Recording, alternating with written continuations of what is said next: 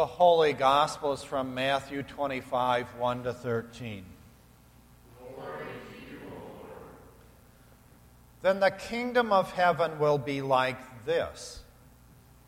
Ten bridesmaids took their lamps and went to meet the bridegroom. Five of them were foolish, and five were wise. When the foolish took their lamps, they took no oil with them, but the wise took flask of oil with their lamps. As the bridegroom was delayed, all of them became drowsy and slept. But at midnight there was a shout Look, here is the bridegroom. Come out to meet him. Then all those bridesmaids got up and trimmed their lamps. The foolish said to the wise, Give us some of your oil, for our lamps are going out. But the wise replied, No, there will not be enough for you and for us. You had better go to the dealers and buy some for yourselves. And while they went to buy it, the bridegroom came. And those who were ready went with him into the wedding banquet. And the door was shut.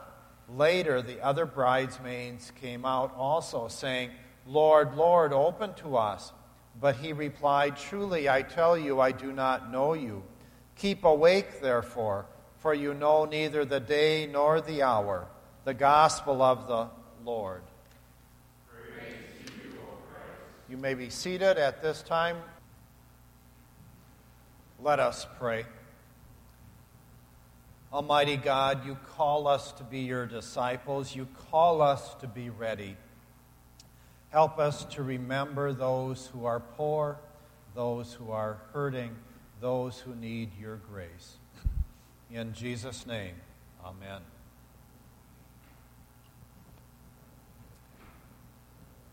A young woman was getting herself ready for a blind date. The date involved going out to an, to an exclusive restaurant with live music and dancing. And she was excited. She went out and had her hair done, spent time getting her makeup just right, finding the correct dress, and getting ready for her date's arrival. His expected time came and went. And then after an hour, she decided that she had been stood up. She was disheartened. She got ready for bed. About an hour later, the doorbell rang. It was her date. He looked at her with surprise and said, What? I gave you an extra two hours and you're still not ready? Her trial will be next Tuesday. Justifiable homicide, I think. So we have a text the ten bridesmaids, five wise, five foolish. And just as a side note, the word foolish there is the English equivalent of moron. Sorry, that's just the way it goes. So, in this story, who do you identify with? I have identified with the five wise bridesmaids. Always did enough good stuff. Kept my lamp full of oil with good works and good faith and prayer. Enough to face the dark, sinful world. I see myself as holding that lamp of faith I've identified myself with the five foolish bridesmaids. As in hard times, I'm holding my lamp, and the lamp seems to go out and get so dim. There was no more light, and the world was dark, and there was no oil to find. So, in looking at the text, what did the foolish bridesmaids do as their mistake? Everyone fell asleep, even the wise. They were supposed to be awake, they weren't. So that cannot be the problem that the foolish mistake was. Maybe the mistake was the bridegroom. The bridegroom was late. The bridegroom caused not enough oil to be had for the lamps. The bridegroom was the one who was late. The text is very confusing. And so I ask the question was this their mistake, the foolish ones? Maybe their mistake was leaving. The bridegroom came and would have welcomed the friends because we know that the bridegroom comes with his own light. And if their lamps were out or not very bright, faith would have made his light greater. So,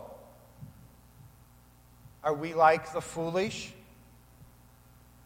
We wait, not seeking to be anything other than just present for the bridegroom. And so we trust in faith that the bridegroom arrives. Our little lamps won't make any difference if they're on or if they're off. The light of the bridegroom will be enough for all. But there's also something else in this text, and it bothers me. What do we do with the wise ones? The ones who had extra oil. The ones who would not share their oil with the others. What do we do with them? So we look at the Bible story of the wise and the foolish. And this story seems to lift up selfish behavior. They say, We cannot share with you because we might not have enough for ourselves. We're not sure, but just to be safe, we're not sharing. You remember my definition of sin?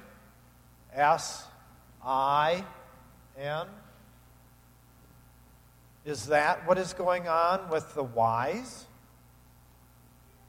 It seems that the wise and the foolish are both operating under the same premise there is scarcity of oil, and there is fear about the bridegroom. So we're looking then at a situation where these bridesmaids are afraid, and they're afraid of the bridegroom, that the bridegroom won't have friendship with them. So the wise then make a decision and they break up the community. They send the foolish to their friends and relatives and shopkeepers looking for oil. And by the time they get back, they are ostracized. They're left out. The door has been shut. Maybe the groom thought that they had left and gone home to bed. But that's not the truth. The foolish ones went looking for oil. They bear no great sin. They fell asleep like the others. But traditionally, that this passage praises the wise and condemns the foolish. But this parable doesn't fit with what we understand Jesus to be.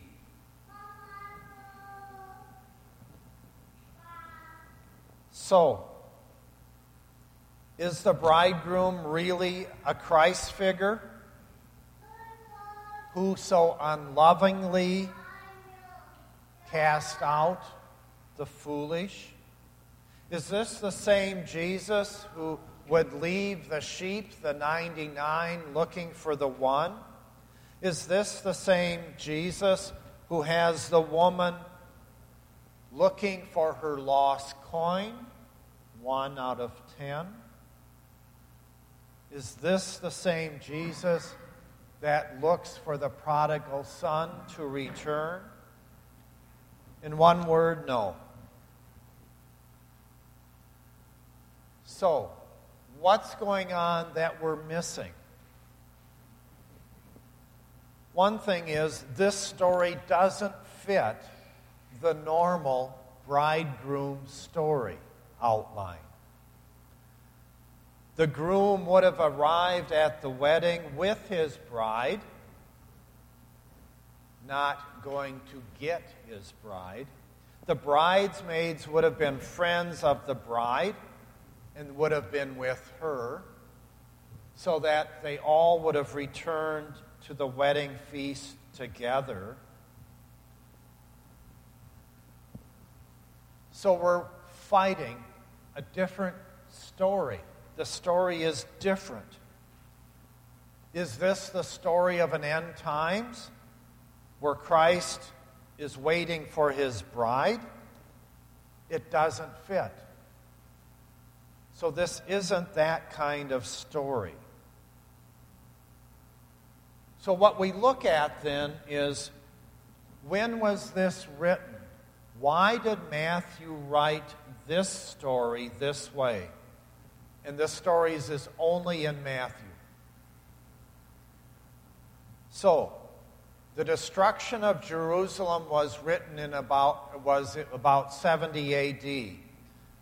This story was written just after that event. After the destruction of the temple, the Jewish leaders were trying to save their way of worship. They were trying to decide who was Jewish and who was not. They were drawing a line in the sand and the Jesus movement people were on the outside. So, this story of the wise and the foolish is really about real life. It's about religious leaders who shut the doors of the temple, which was no more, and then shut the doors of the synagogue to the Jesus movement followers. So, what's the point of the story then? In Matthew, there is a story of the ten bride, bridesmaids, the three who received talents while the, the owner leaves, and the judging of the nations by sheep and goats. In the end, that last story helps us see the whole text. That last story says those who get into heaven will be decided by the way they gave, what they gave away, whether they took care of the poor, whether they welcomed the stranger, whether they clothed the naked, whether they visited the sick and the imprisoned, and whether they shared what they had, maybe including oil for their lamps. If they hoarded what they had, they had their reward. It was comforting, but temporary. The wise bridesmaids on earth had their wedding feast on earth. But it may not be the wedding feast of the kingdom of heaven. So you find yourself in the parable. I've been foolish, and my lamp has run out. I've been wise and feared that sharing and losing what I had. I've been the bridegroom refusing to let people in. And maybe that's the point. The point of the parable will be to be a mirror, to allow us to find ourselves and to find faith. So, if you find yourself a foolish bridesmaid, maybe it might be wise to wait in the darkness. Don't run for it. The darkness can be a holy place, and God will meet you there. So maybe you find yourself as the wise bridesmaid. Remember to share what you have even if it scares you. The chance is that in that giving, you will find yourself in a holy place and God will meet you there. And if you are the bride's groom, remember to open wide the door for the banquet feast. Don't let hurt feelings insulate you from others. Welcome those who have made mistakes and who walk in darkness to a holy place because God will meet you there. Stay awake, be alert, for the presence of the risen Christ is with us. Thanks be to God.